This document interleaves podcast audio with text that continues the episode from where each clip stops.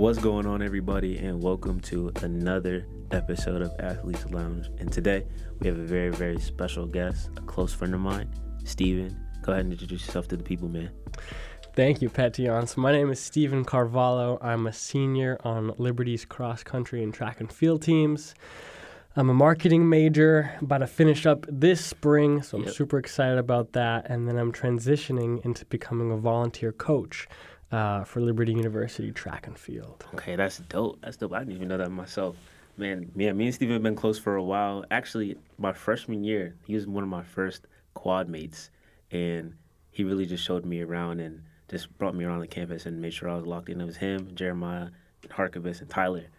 And they were just like, they were so dope and it was so cool and stuff like that. So me and Steve have been close for a while. Such a good friend. And I'm just glad that he's able to be on here so he can just share a little bit of his story. Um, so obviously you said you run track, cross and cross country here at Liberty. So before that, like, let's start from the beginning, like from the start. Like, how did you first start running? Like, how did you know like running was your sport? Like, this is what you wanted to do for the rest of your life. Yeah, so both of my parents were runners and they didn't want me in like contact sports. So they were trying to keep me safe. So I was on the swim team uh, as a little kid growing up, and then the first year you could run was seventh grade. So I started running in seventh grade, and I was like fine at it for seventh grade or first year guy in middle school. And then eighth grade had this standout race against other kids in the state. It was super fun. Um, and I was still swimming at the time. And so I come to high school freshman year, did cross country, did really well on my team. Mhm. And then I did swim team during the winter season and then came back to run in the in the spring and I was not as good as I was in the fall as when I was in the spring. And so I was like, well, I can't be mediocre at two things. Right. So I got to pick one. And so I had done a lot better freshman year cross country uh, than I had freshman year swim team. And so I, I chose running and then ran all three seasons uh, for the rest of high school and just stuck with it. Yeah, that's what's up. Actually, I don't even I don't think you remember this, but you all got me running. I don't think I told you. Like I used to run on the track every morning, like trying to get my mile split down right. Like this man inspired me to run. Like I had to. Got, he gave me his extra pair of running shoes. I, was, I gave you my spikes Yeah, as well. spikes, bro. Yes, I was sir. every day. I was out there just running, man. So he- definitely inspiration for real. So obviously, like all of that happened. Swim team, JV, middle school. You started running, and let's go to high school towards college, right? So Mm-hmm. you're running. Obviously, you have to be pretty good to be committed to a D1 school. Like, Mm-hmm. what was the process looking like to coming to Liberty? Was Liberty your first option? You had other schools and looks, or like what made you go to Liberty in a sense? Yeah. So I had a couple options. I had a D3 school in Massachusetts, which was a Christian school Mhm. that my sister had gone to. And so I knew that the coach really wanted me on that team. Mhm. And then my dad worked at a business school in Massachusetts, Bentley University. And so I visited there, talked with their coach, and I kind of met their team. And I Mhm. was like, wow, like this could be really cool, full scholarship, because I'd have money kick in from my dad working there, and the rest of it would be athletic scholarship. And I thought like that was going to be the clear cut option, but I, I had heard of Liberty, and I was getting very excited about it. And Liberty was kind of what I was working towards, because Mhm. that was a that was a, a team. Bentley really didn't have a lot of good guys, and so Mhm. I'd be the, the top dog at, at a school like that. Right. And so I go and meet the Bentley team, and they ended up just being a bunch of alcoholics. And Wow. they were not good guys. They wanted to hide everything from the coach, Mhm. and it was not it was not a not a good experience that I had with that team. And so I was like, I can't I can't go to Bentley. I have to make the Liberty team, or else I'd probably end up go to uh, a small Christian school in Massachusetts. So I toured Liberty my junior year with some of my buddies, Mhm. and I knew that I needed to run 928 to uh, make the walk-on standards. Uh huh. I also needed 928 to make it to high school nationals and uh, to break my indoor two-mile school record. So 928 became the time for me my senior year. Yeah. Uh, I headed up to the divisional meet, which was just uh, the D2 schools in Massachusetts, so like kind of big schools. But um, yeah, and that meet, we just had four of us all pop off. And Yeah. we went one through four in Massachusetts, setting new PRs like crazy. And I ran 925.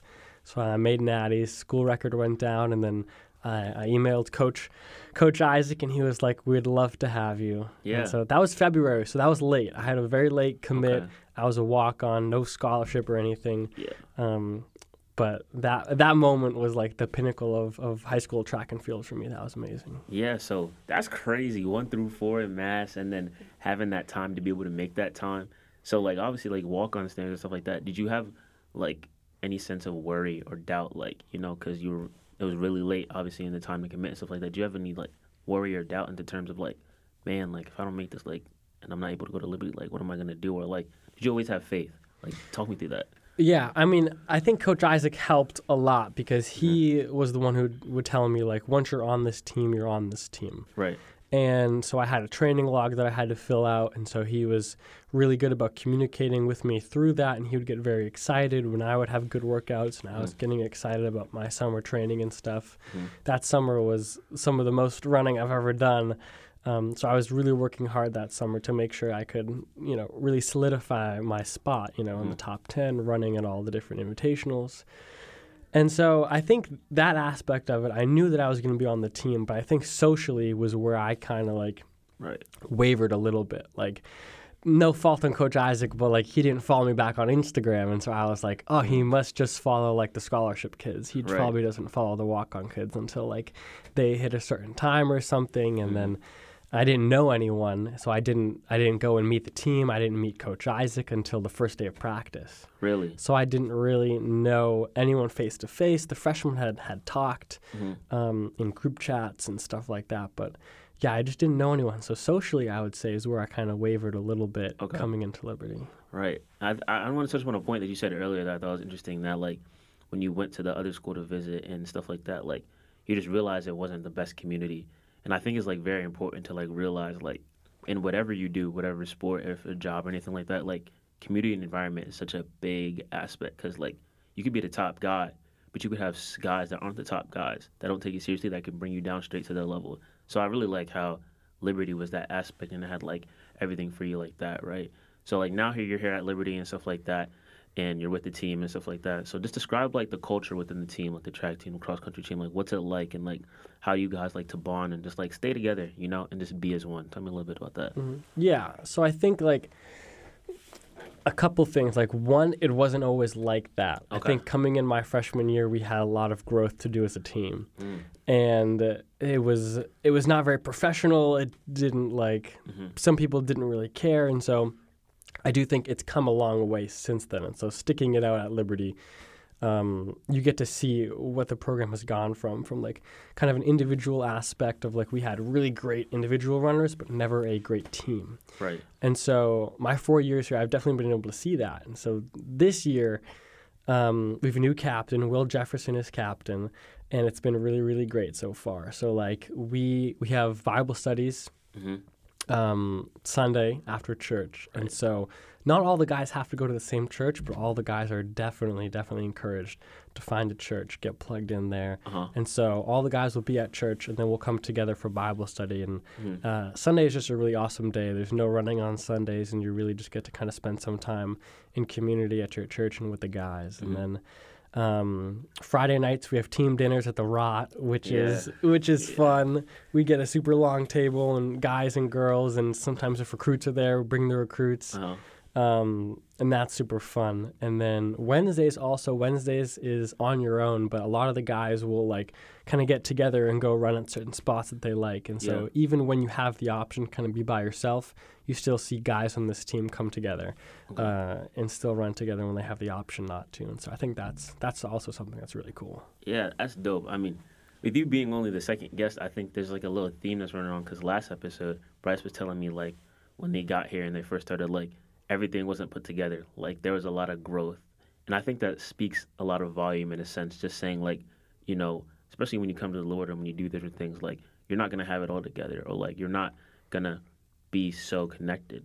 But I think it takes time when you really focused and grow and like, okay, we'll take this a day by day, step by step. And now you see that long growth that the team has done with the bonding, Wednesdays and stuff like that. I remember like I used to sit down on some of the Sunday afternoon mm-hmm, Bible studies. Those mm-hmm. were really good, right? So just going off of that, obviously, like you guys bond a lot, but you guys bond a lot with Christ, obviously, that I can say. Mm-hmm. So I would ask, how is like your faith and running go hand in hand, and like how is that very important to when you run? Like how does God give you that strength, or like what does that look like for you? Yeah, I think like coming in as a freshman, I didn't necessarily know what that looked like, and I think people use the term a lot, like Right. for God's glory. Like we're gonna run for God's glory. Mm-hmm. But I was like, oh man, like what what does that really mean? Like I don't really know. Like Right. Mm-hmm. coming in as a as a young freshman. And so I think for me, like I almost had to put running in my relationship with God almost separate a little bit or think of it separately. Mm-hmm. Like I needed to focus on my like alone time with the Lord and like what my form of worship was because running is a form of worship because you're using your gifts that God gave you but Mm-hmm. Right. like for me like I would definitely put like praise and worship like with my voice way above running like that's something where I like really can just like feel that connection with God and, Mhm. and you know just praise Jesus whenever and so I think at that point, once I kind of had that realization of like, I need to have my alone time with God and I need to be able to, to praise Him whenever throughout the day and really kind of use music as that outlet, Mm-hmm. then I was able to look at running through a different lens. And I was like, you know, God can put me in these opportunities to pour into people on these runs, Right. um, to lead people, to lead um, kind of the second group that we have on the team of guys that like aren't varsity, but they're working Mm-hmm. up towards it. And so I think there's a lot of different ways that God can use running the way you can be obedient to Him.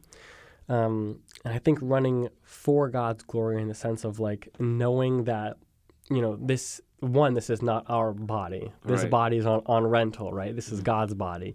Mm. Um, two, He gave us these talents. Even though we're like working hard for them, like Right. he still gave us these talents he gave us this drive and that's what our motivation is Mhm. our motivation isn't like oh we're just going to get better and better and better but it's just like i want to continue um, to use these gifts that god has given me and i don't want to like waste any opportunities i Mhm. think for me like motivation at times has been a really big struggle Mhm. and i never connected my motivation to like working for Christ or Wow. taking advantage of like what Christ has given me. Right. So it's like when you think about laziness and you're like, Mhm. oh, like I just kind of want to be lazy today. I don't want to do it. Right. It's like that's just not that's just not going against your team. That's going against God and like Right. what He's given you. Mm-hmm. And I think like when you look at it through that lens of like I don't want to waste what God has given me Mhm. and the standards that He's put on my life. It's like yeah, like that's what can keep you motivated for sure. That's that's such good words, especially like your talents as a worship. Like I like how you kind of broke it down in the sense like the laziness and things like that, but also like like everything that you do is for God. It's no matter what you do, right? So if you start running for the wrong reasons, for different accolades, if you start running for personal gain and not using this as a like a vessel or outlet to pour into people, like are you really doing it right and things like that. So I really like that point. Um, so lastly, just to wrap it up, um, like any last words that you would want to say to people, or just like any encouragement, maybe to not even just runners or anything like that, just to the people out there that something that's stuck with you that you'd really want people to be impacted by, that you would pour into, that you would say. I think for me, like community has been huge. I think when I when I came into Liberty, Mhm. I did not have the best community. There was just like some guys on the team that just weren't weren't a fan of me, and so I ca- I felt very isolated. And Okay. I think like the main thing that Satan can use is isolation for sure. For sure. And I think when you have these high expectations of like, oh, this is going to be like so, so, so great, like the community is going to be great, I'm going to jump right in and it's going to be awesome. And then all of a sudden, like, it's not that for some reason. Mhm. For me, coming in like to Liberty, that threw me off. Yeah. Because you think of Liberty, you think of the, you know, the name brand of Liberty, and it's like, oh, it has to be like that. hmm But it wasn't. And so that really confused me and that really made me feel isolated. hmm But having said that, like what I know now is that like community needs to be cultivated. Mm. And it's like you need to be able to put in that effort and Right. continue, you know, come to practice each day wanting to grow that community, hmm not expecting that community to be there. Wow. You have Yeah. to be the one to cultivate it. You have to be the one to show up, to Yeah. get guys excited, Mhm. to lead them, to keep them accountable. And over time, over four years, Mhm. that's when your community is going to grow and be at that place of like, okay, like this is my family now. It's not going to happen on day one. Straight heat, man. That's that's good words, man. Like I said, Steve, I appreciate you for coming on here, giving your story, sharing some good words and things like that. I appreciate for everybody just tapping in again and listening. And uh, I will catch y'all next time. Peace.